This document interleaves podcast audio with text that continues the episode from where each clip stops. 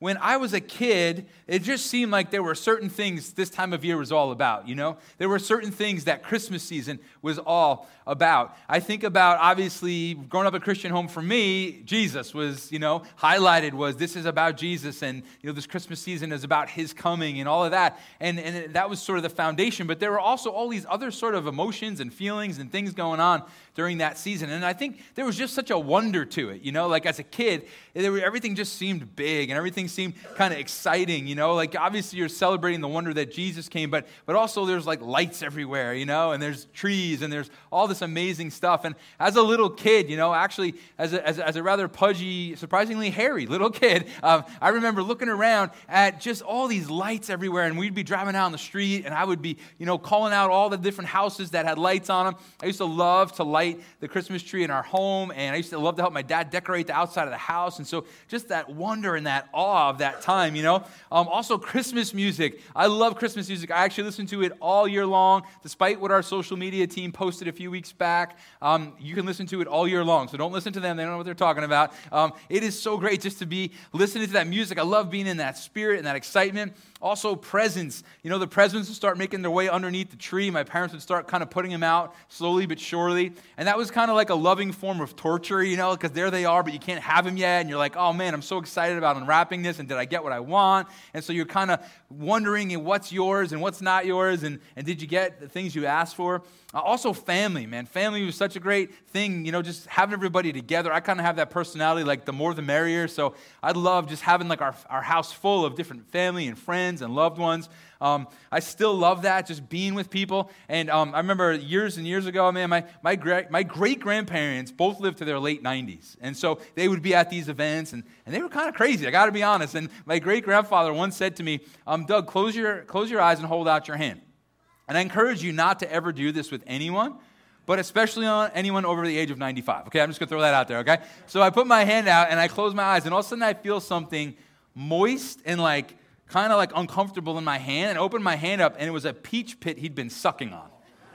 And I was like, Merry Christmas to you too, Grandpa. You know, what am I supposed to do with this? You know, but as gross as that is, man, there are just so many great, kind of like exciting, fun memories when you're that age. And then it's, I don't know about you guys, but isn't it true that as we get a little bit older, some of that awe, some of that wonder starts to just kind of wear off. So it, it kind of like becomes a little bit harder to grasp, a little bit harder to, to chase. It's almost like when you're a kid, awe and wonder chase you, and when you're an adult, you have to try to chase it, don't you? Because suddenly, this season becomes about very different things when we're adults, right? Suddenly, it's about, oh gosh, it's, it's stressful, right? Right? I mean, it's, it's about all this stuff we got to do, right? How many of you guys have all your Christmas presents? Just raise your hand right now. You have them all. Okay. I despise all of you who just raised your hand. Okay. Now, how many of you guys haven't started yet? Just be honest. Yeah. 7 Eleven, Christmas Eve. That's what's going on right here. Oh, Merry Christmas, honey. Here's a taquito. Like, right? Yeah, that's what's going to happen. I know. I know. Okay. And you know what? It's busy, it's stressful, there's so much going on, right? And I think about the sadness that sometimes accompanies this season, right? You know, just because, well, I guess on the one side, you have people who know why they're sad, you know? They're going through hardship. There's, there, there's this season that we're walking through where we're missing someone that was with us last Christmas and that kind of stuff. But, but for some of us, we're just sad and we don't know why. We can't even put our finger on it, but around this time of year, almost every year, we just get sad. And we're, we're, we're trying to figure out what is this all about? And I don't know if you're aware of this, but statistics say that 2018, all time high, well, not all time, but 50 year high for suicides in our nation. 128 people every day taking their life in America this year. And sometimes what's supposed to be this magical, wonderful time of year highlights the sadness and the brokenness of where we are you know? And because it's supposed to be so magical and so amazing, and it's not, it almost highlights what we wish were true of us, but isn't true of us. And it reminds us of the gap between what we wish is and, and what we know is. And so sometimes this can be a really sad time of year. For some of us, we're just going through deep pain. Some of us are, are walking through some fear right now. We don't know what this next season is going to hold for us. And you're going, Doug, why are you bringing all of this up? Well, I'm bringing all this up because we kind of look at the first Christmas and we think, man, that first Christmas was so magical, so, so amazing, so wonderful, so beautiful. And it was. But we forget that the people involved in the very first Christmas felt all the same emotions I just brought up. We just don't think about that too much. We don't look at that side of it. You know, along with that, along with the sadness, along with the stress, along with the busyness, along with some of the fear of the, that, that the people felt in that first Christmas, they felt a couple other things too. They felt troubled at times. You know that? Some of you guys in this season, you feel a little bit troubled. Maybe you're here for the first time, or maybe you've come for a while and you're trying to figure out what you believe about Jesus, and it's kind of troubling to you. Maybe, maybe, maybe it's not troubling, but maybe there's this questioning side of you right now. You're trying to figure out if all this stuff about Jesus is true. Now, once you get past the presents and all the family and all the fun, did Jesus really come? Can I take Jesus seriously? Did God actually come to rescue us all? So, some of you are there right now. And what's so encouraging to me is that stress, busyness, sadness, pain, fear, trouble, and questioning can all be found in the very first Christmas story. It's just not like the cute stuff you put on your manger on your piano at home, right? Like that's not really found anywhere. But it was incredibly real. And the reason I bring all of this up is because so often in our lives here and now, sadness, trouble, busyness, pain, stress, questioning, all those things, they tend to win the day in our scenario. They tend to overrule in our scenario. They tend to own our Christmas season, don't they? And you know what? In the very first Christmas, the same potential was there, but that stuff didn't win. In fact, the exact opposite of those things won. The exact opposite of those struggles, of those emotions won. And so we're going to talk about this today because this is such a beautiful time of year. And none of us want to go through this season sad or stressed or busy or troubled or questioning or fearful, right? We want to go through this season kind of with that awe and that wonder that we once had, even maybe as a kid. And today I want to remind us how available that is to us. You may be saying, Doug, but you're cheating. You're talking about the Christmas story. There's no way we could ever find the same amount of awe, the same amount of joy, the same amount of amazement that they had that first Christmas. Well, I want to remind you today that Mary and Joseph were real people who lived in a very real, broken world, just like you and I do. And they struggled with many of the same emotions you and I do. And yet, something else won the day. And so, we're going to look here at a few different perspectives today and see this Christmas story, I pray and hope, through a new set of lenses here. So, let's look at Luke chapter 1, verse 26 says this God sent the angel Gabriel to Nazareth, a town in Galilee, to a virgin pledged to be married to a man named Joseph, a descendant of David. The virgin's name was Mary. The angel went to her and said, Greetings, you are highly favored. The Lord is with you. Mary was greatly excited. That's not what it says, right? Mary was greatly amazed. Mary was instantly awestruck. No, it says Mary was greatly troubled. See, we missed that part of the story, didn't we? Mary was greatly troubled. And so Mary's initial response to this amazing news that Jesus was coming is that she's actually troubled by it. Isn't that interesting? It goes on, says, and she wondered what kind of greeting this might be. And so at this first Christmas, with this first encounter, with this supernatural situation that we all look at and go, oh man, oh, how amazing must have this been for Mary? How, how, how tremendous and how wonderful. Her first reaction was, I'm troubled by this. Some of you in this room today, maybe you're working through some of that. You feel kind of troubled by this. How, what do I do with Jesus? Is he the Savior of the world? Can I take him seriously? Or am I really supposed to like save myself? Am I supposed to be just a good person who rescues myself? Like, what do I do with all this? But I find comfort in the fact that right up front, we see Mary as, as a person like you and me who was troubled by some of the things that might trouble you and I in this season. Luke 1, verse 34 says this How will this be? Mary asked the angel, Since I am. Oh, I skipped some verses here. Let me, let me jump back here. Verse 30. But the angel said to her, Do not be afraid, Mary. You found favor with God. You will conceive and give birth to a son. You're to call him Jesus. He will be great and will be called the Son of the Most High. The Lord God will give him the throne of his father David, and he will reign over Jacob's descendants forever. His kingdom will never end. And I'll tell you what, if Paul was still up here and we had the piano playing and he was playing that behind me, we were all holding a candle right now, and I read those verses, there would be like, we get goosebumps, we feel all like fuzzies inside, right? Because those verses just kind of take us there. But do you know what? Mary's not feeling warm fuzzies right now. She's not holding a candle. This, Paul's not in the background playing the keys, right? Like, this, this is the real world. In fact, look what it says here in the next part. How will this be? Mary asked the angel, since I'm a virgin. Isn't that interesting? Mary's second response to this amazing news that Jesus was coming was questioning. She was questioning all this. So she starts out troubled and then she moves to questioning. How will this be? Because Mary knows a few things. She knows that virgins are not pregnant. She knows that she is engaged to be married to Joseph, and what is he going to think? What everyone would think if they were in his shoes, right? And they and she also knows that there's an entire community of people that she's involved in that knows this is scandalous. What are they going to think? And so Mary's in this intense time of questioning and fear. Some of you are right there as well. You're, you're in a questioning season, trying to figure out what you believe about Jesus, trying to figure out if he can be trusted, trying to figure out if all this could actually be true. As some of you are maybe in a time of real fear, of transition, of, of I don't know what's next, and I don't know what the answers are for this next season in my life. And Mary is living that like we probably would never even imagine. Probably never experienced the depths to which Mary is working through this. And so think about it. Mary's first responses to this Christmas story is troubled and questioning. Now, let's just kind of quickly switch gears to see what Joseph must be feeling during this time. It says in Matthew 1:18, this is how the birth of Jesus the Messiah came about. His mother Mary was pledged to be married to Joseph, but before they came together, she was found to be pregnant through the Holy Spirit. Because Joseph, her husband, was faithful to the law and yet did not want to expose her to public disgrace, he had in mind to divorce her quietly.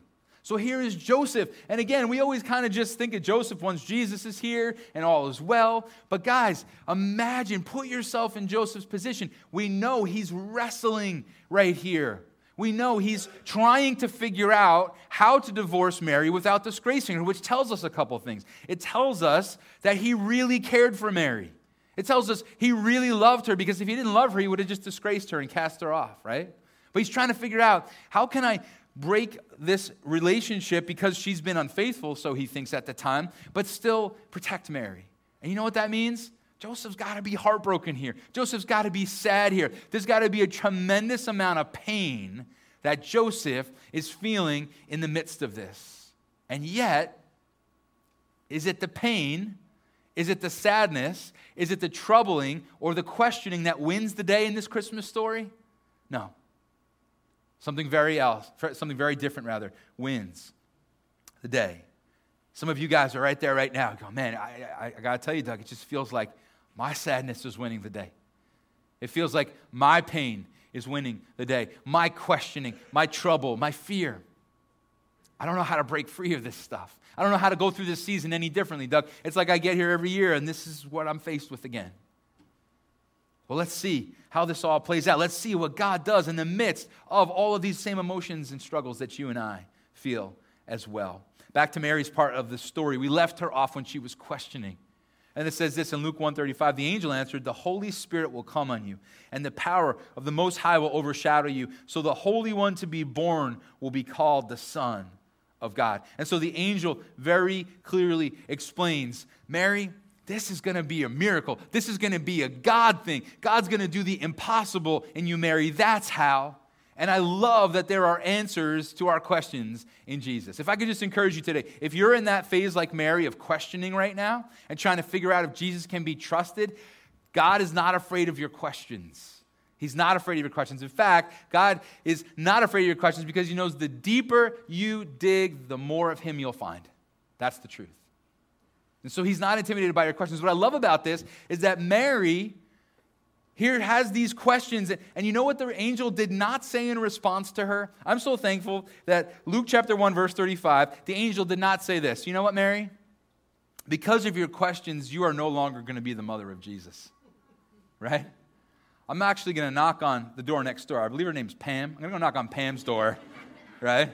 right? Mary, you were this close, Mary. Right? Now, what happened?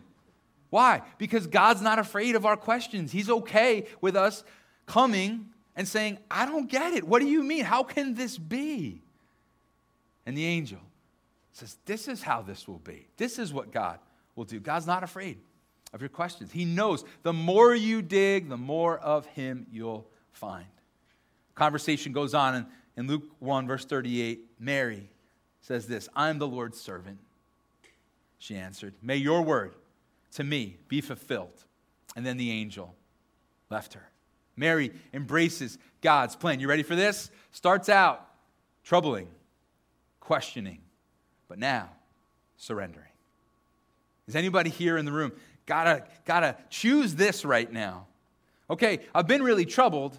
I've been questioning God in a lot of different areas of my life. Does anybody now have to arrive today, here in this Christmas season, at surrendering?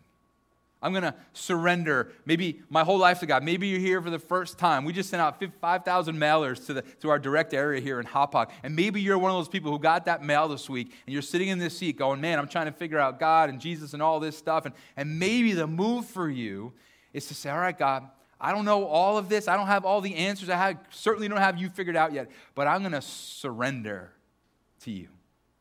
I'm going to surrender all of my objections and all my fears. And, and I'm going to say, God, if you're there and you're real, would you just do something so unmistakable in my life? Would you show me you're with me? Or maybe it's not that you're not a follower of Jesus at all. Maybe you are a follower of Jesus, and there are those areas of your life that you've been troubled by, that you've been questioning in. Maybe you've found yourself like Joseph in deep pain, deep sadness. And now today is the day to say, God, I don't get why I went through all that, but I'm going to surrender to you. I'm going to surrender to your plan. I'm so glad Mary did that, though she did not know what the future held at all.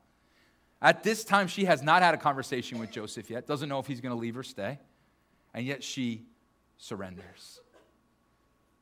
As we kind of summarize Joseph's story, thankfully, Joseph also hears from an angel that no, no, no, this Joseph, it's okay. Mary has not been unfaithful to you. This is this is God. And he too surrenders. So we have Mary going from troubling, questioning to surrendering. We have Joseph going from pain, sadness to surrendering. You see, the kinds of things that can win out in this season when we allow them to, when we choose them. God still wants you to choose surrender over pain. He still wants you to choose surrender over being stuck in your troubling and maybe your questioning or your fear. And so we're going to move on a little bit here and continue to walk with these very real people through this very real story. So Mary goes and has a conversation with her cousin Elizabeth, and she's just overwhelmed by all that God's done. And look at what it says in Luke 1 46. And Mary said, My soul glorifies the Lord, and my spirit rejoices in God my Savior. For he has been mindful of the humble state of his servant. From now on, all generations will call me blessed. For the mighty one has done great things for me. Holy is his name. His mercy extends to those who fear him from generation to generation. He has performed mighty deeds with his arm. And she goes on for another four verses of straight up worship and praise. Ready? Troubling, questioning, surrendering, worshiping. Some of us need to find ourselves right here, worshiping. Choosing in the middle of our trouble, our sadness, our pain to surrender and worship God. To remember that in the midst of all this, just like Mary, in the midst of all this confusion, in the midst of all this trouble and pain, God is doing something amazing, something mind blowing. And this is where we have to look back, maybe to that very first Christmas, and say, I am in a lot of pain, I'm going through a lot of trouble, but Jesus has done the impossible. Jesus has done the mind blowing. And so I will worship him though I am still in pain. I will worship him though I am still questioning. I will worship him though I am still working through all of the stuff going on in my life. Because he's that good. Because he, with his mighty hand, have performed mighty and powerful deeds. Anybody here today need to say, you know what? I'm going to choose worship. Worship is going to win this Christmas. I will not let my circumstance win this Christmas. I love that Mary chose to see what God was up to and to surrender to it and to worship. But our story isn't over yet because there is this whole other lens we have to look through that brings the whole story together. You see, as many of us know here in the room, there was a census ordered by the government, which meant everyone had to return to their hometown to be accounted for. And so this is where we pick up the story in Luke chapter 2, verse 4. It says this So Joseph also went up from the town of Nazareth in Galilee to Judea, to Bethlehem, the town of David, because he belonged to the house and line of David. He went there to register with Mary, who was pledged to be married to him and was expecting a child. And again, guys, we all look at this and all we feel is the magic of the story, you know? Oh, how cute. You know, Joseph and Mary, they're going to go on a little journey, and she's pregnant. She's probably got that little belly going on. It's just so cute, you know? Guys, it was 85 miles. This was an 85 mile journey. This wasn't a little cute walk across town. They had to travel 85 miles to Bethlehem, where Joseph was from. And I'm telling you this it's not an 85 mile journey like we're used to. This is not like us to Philly in our nice car, you know, and we jump in, and we put on some music, and we're comfy, and we got some nice seats, and we got rest areas along the way, and we can stop and we get Starbucks or Cinnabon or Chipotle and whatever, according to her, you know, cravings in the moment. I don't know, you know. And so as they're going along, like that wasn't happening. Okay, it's an 85 mile journey, and they're possibly walking this thing, and at the very best, she's on like a donkey or something. Now, listen, many of you in the room have given birth. You are my heroes. You ladies are amazing, incredible. What you go through. But I'd just ask you a question. If you were, I don't know, eight months pregnant, how does an 85 mile journey sound?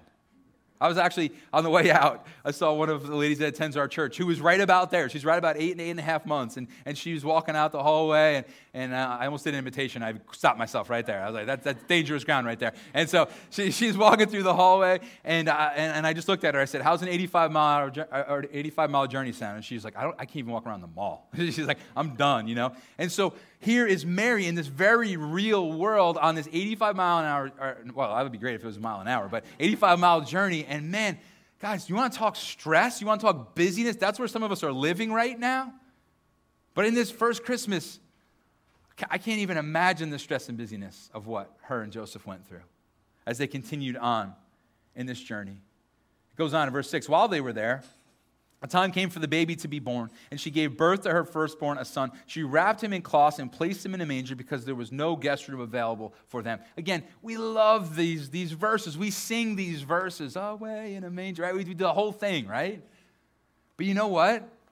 As many of us know here in the room, when, when, when Mary placed her baby in, in the manger, that, that was a feeding trough, right?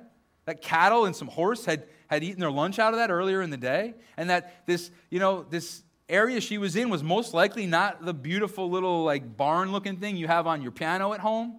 It's, it was probably a cave. And, and there they are in the midst of that, in the midst of that brokenness and pain. I'll just go back to the ladies in the room who have given birth. Um, imagine yourself there. Imagine that's the environment that you're in. Are, are, you in that moment like, wow, God, it's so good. This is so much, you know? Like, it's a whole different range of emotions, isn't it?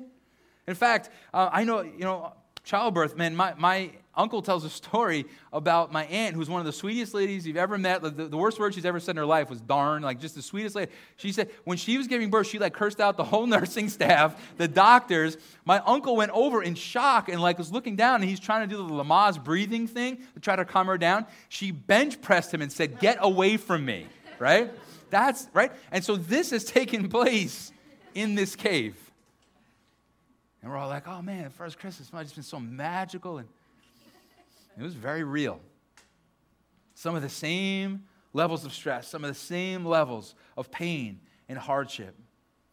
And now, right here, this is the part of the story where kind of everything is about to come together. And we see through our last lens, our last set of eyes here in Luke 2, verse 8, it says this And there were shepherds living out in the fields nearby, keeping watch over their flocks at night an angel of the Lord appeared to them, and the glory of the Lord shone around them, and they were terrified. And that's how I want you to go through this season absolutely terrified. No, but I actually have this sick thing about me. I love to scare people, I think it's the funniest thing in the whole world. And so I, I, just imagine this whole scene with the shepherds. And a few months back, I was sitting on the couch in my house, and, and Landon, my 10 year old, was walking in from the kitchen. And he didn't see me. So I ducked down on the floor next to the couch to scare him. He comes in the room, and I kind of jump out at him, and he throws up. I was like, oh, perfect, right? Now you know who has to clean it up, right? That's right, Kelly. No, no, no. So I'll go ahead, I got it right. But, but I just think of this whole scene, and we don't think about this enough, man. We don't think about the fact that the shepherds are out there doing the most mundane job in the, in the whole world in the middle of a dark you know, field, pitch black sky, no light pollution from the city, right? And all of a sudden, this angel appears to them, and they are terrified. Verse 10 But the angel said to them, Do not be afraid. I bring you, ready? Guys, this is why Christmas doesn't have to be full of depression and sadness. This is why Christmas, we can choose something different. He says, I bring you good news. I bring you good news today that will cause great, what? Great joy for all people.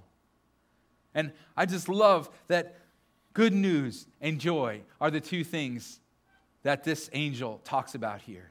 Okay, so, so like the shepherds, we can go and we can get into fear mode and we can be terrified and we can be thinking about what is this and what's the next season and what's God up to. Or we can sit back a little bit and listen and, and hear the voice of God say to us, No, guys, I've got good news for you. And, and all that this is going to bring is about joy. It's, about, it's not about ease, or Jesus would have been born in like the Hilton, right? It's not about ease, Mary. It's not easy, it's pain. It's busy, it's stressful, it's hard, it's fearful. But it's good news that brings joy. And you and I, we have to look back to this good news. If you're not a follower of Jesus, the good news is that Jesus came, yes, as a cute little baby, but one day, as an adult, he'd be placed up on a cross and they would drive nails through his hands and his feet, and he would suffer and he would die in our place to remove our sin. And then he would rise back from the dead to rescue us. That's the good news. And if you're not a follower of Jesus, my heart and my prayer today is that your heart would come alive to this good news. You would say, I want to respond to that, and I want to know this Savior who wants me and came for me. But if you are a follower of Jesus, I pray that that awe and amazement at what Jesus did for you will be reborn. You see, we can walk through this season with joy, no matter how sad it is, because the good news leads to great joy. We can choose to focus on that. And when the sadness comes, and when the depression comes, and when the pain comes, and the trouble, we can then say, Yes, I'm walking through this, just like Mary walked through this, just like Joseph walked through this, just like the shepherds walked through this, but I will choose joy. And I will choose to focus on this great news, this amazing thing that's been done. And so, uh, as a follower of Jesus, can I, can I ask you to tap, on, tap back into some of the emotions you felt the first time the good news clicked for you? Some of you were sitting in this church. Some of you were sitting in another church. Some of you were having coffee with a friend. Some of you, your, your, parents led you to Jesus. I don't know where you were, but what was that emotion in your heart? What thoughts were running through your mind when you realized that this was real? Because that's the kind of great news we got to tap back into and live every day of our life. That's the kind of news we got to tap back into as we walk through this Christmas season because it leads to great joy. Verse 11, we get the message from the angels. Today in the town of David, a Savior has been born to you. He is the Messiah, the Lord. This will be a sign to you. You will find a baby wrapped in cloths and lying in a manger. Suddenly, a great company of the heavenly hosts appeared with the angel, praising God and saying, Glory to God in the highest heaven, and on earth peace to those on whom his favor rests. And I just think about the fact that they were scared when one angel came out can you imagine when the heavenly host came out, which means a whole choir of angels came out and began to praise God in this moment? You know, I think it shows the wisdom of God. He's like, all right, angels, go tell everybody that Jesus is coming. Go tell the shepherds Jesus is coming. But let's just start with one of you at first, okay? We don't need everybody throwing up like Landon Jansen out there, right? And then go ahead and bring the rest of you out there. But I love that, again, in the midst of the fear, in the midst of the uncertainty, we find worship again. We find praise again. We find the angels praising God. And it says this in Luke 2:15. When the angels had left them and gone into heaven, the shepherds said to one another, Let's go to Bethlehem and see this thing that has happened, which the Lord has told us about. So they hurried off and found Mary and Joseph and the baby who was lying in the manger. Can we talk about this moment for a second? Because some of us here in this room would think to ourselves, there's no way God wants me because I'm a nobody, or there's no way God wants me because I'm a sinful mess. Do you know who these shepherds were? Like the first people, aside from Joseph and Mary, that got this news, the first people besides Joseph and Mary that got to see Jesus, the Savior of the world, do you know who they were? These shepherds would have been in the first century looked down upon. They were thought as unclean. That doesn't mean much to you and me today, but I'm not talking about unclean because they had some mud on them. They were thought to be ceremonially unclean, which meant they weren't allowed to partake in much of the religious ceremony of the Jewish religious system back in the day. So, do you know what the message that's been given to these shepherds their whole life is? God doesn't want you. You're a mess. Go back out there in the fields and watch some sheep. Useless. And I'm here to tell you today if that's how you walked into this place today, you need to know that the the heart of God beats for you. He loves you so much that every one of us are honestly unclean. We are honestly a mess, but that doesn't stop God from loving us and wanting us. And He desires a relationship with you. And I am just a mess like you that Jesus has said, Be my child. That's the difference between me and you today.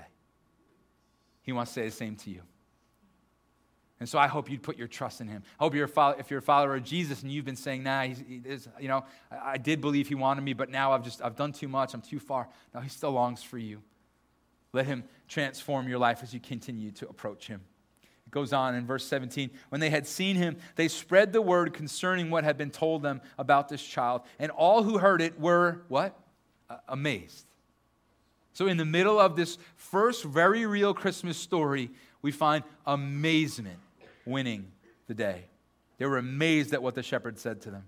But Mary, what? She, she treasured up all these things and pondered them in her heart. So, in the midst of Mary's pain and hardship and being in the middle of nowhere and being in the situation where she gave birth no woman would ever want to be, and I can only imagine Joseph as the soon to be husband looking at all this, going, Man, what a mess. I, I, I want to care for my wife. I want to make sure everything's okay.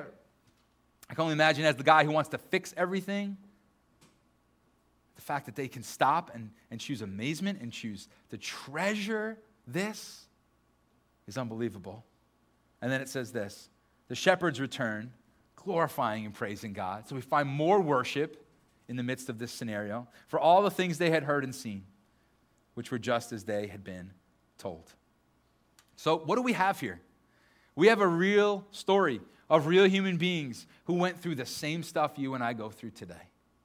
We have very real people who were troubled, who were questioning, who were sad, who had opportunity for incredible depression to creep into their life had they allowed it to brokenness, busyness, stress, fear.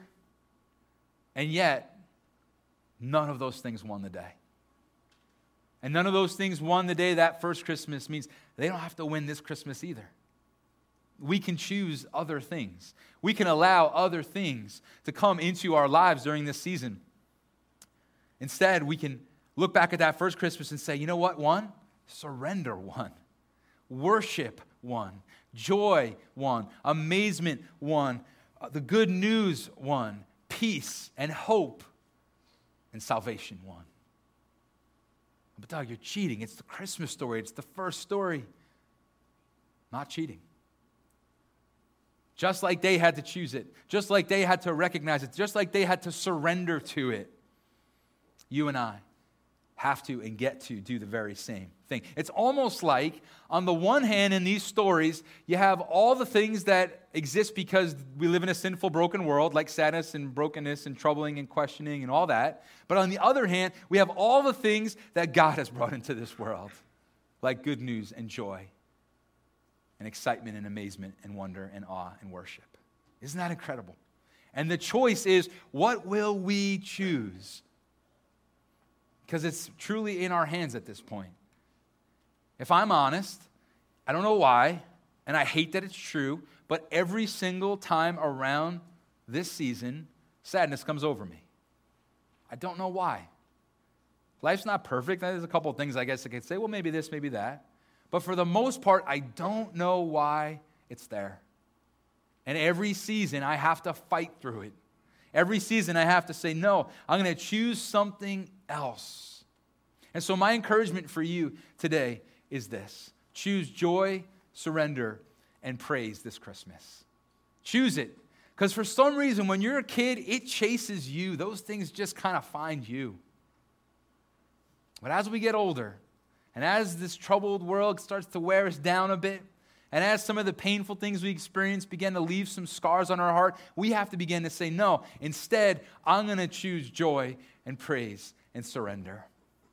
And I think under the heading of these things, we really can find everything we talked about. I think if we choose joy, then we're choosing amazement and we're choosing to treasure all that God has done, like Mary did. I think under the heading of surrender, we're choosing to uh, promote the good news that Jesus has come, and we're choosing to glorify God. I think under the heading of praise, we're choosing, choosing to worship God like those angels did, and like those shepherds did, and like Mary did. And in the midst of it, here's how this is going to play out. You're going to be going through your week this week. And you know what? It's the week before Christmas. That means there's going to be a lot of stress, and there's going to be a lot of busyness, and there's going to be a lot of situations outside our control. And what we have to do is, in the very midst of it all, catch ourselves, allowing the busyness, the stress, the sadness, the depression, the questions, the troubling, the fear to win. We have to catch ourselves right there and say, No, you don't get to win this Christmas. I'm going to choose joy. I'm going to choose amazement and wonder and surrender and praise and worship. So I wrote this message a few weeks ago, and I'm so thankful that I did. Because as I said, I can struggle with this sadness through this season, and the busyness and the stress can, can get to me through this season. This is like one of the biggest seasons of my whole, you know, you want a professional career here is wow, Christmas, Doug, don't mess that up, right? Incredibly busy. And through this season, I've had to just catch myself and stop myself and say, no, choose what's better.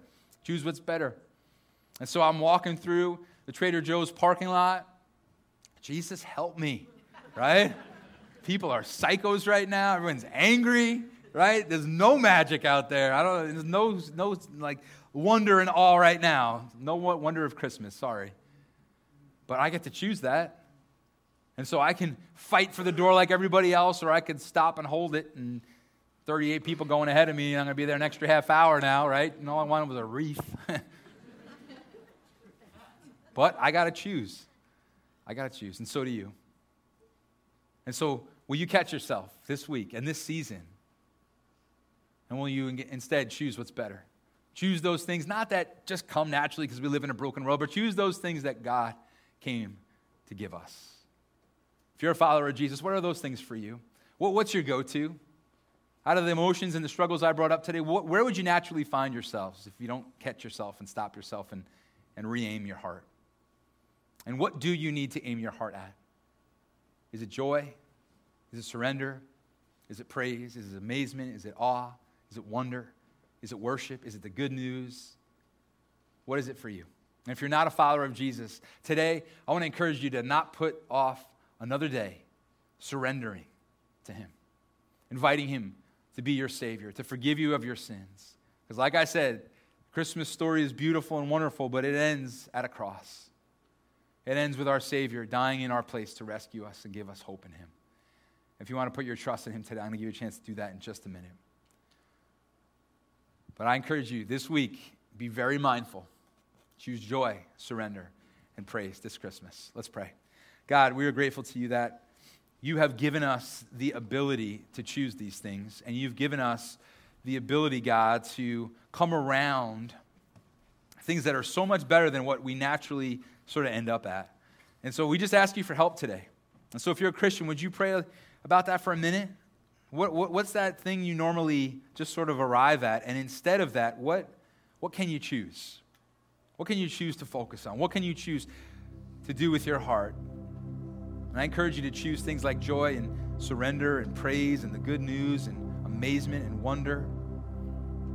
If you're not a follower of Jesus today, I would love for you to put your trust in him. And I encourage you to pray with me now, something like this Jesus, thank you so much for dying for me on the cross. Thank you so much that it wasn't too much for you, God, to come as a little baby and to live this life that would end in, in death and then resurrection. And all of that is so I could know you. All that is so I could be forgiven by you. Thank you for this gift of salvation, Jesus. Show me how real you are. Before we open our eyes here and we just stand and sing together, I would just love to be praying for anybody this week that put their trust in Jesus for the very first time. And so I'm just going to do a quick scan of the room here. If you just look up at me, is there anyone here today that asked Jesus to be their Savior for the very first time? Just love to be praying for you this coming week and throughout this season. So, God, we thank you, Lord, for your work, and we ask you to continue to do beautiful things in each life in this place. In your name, amen.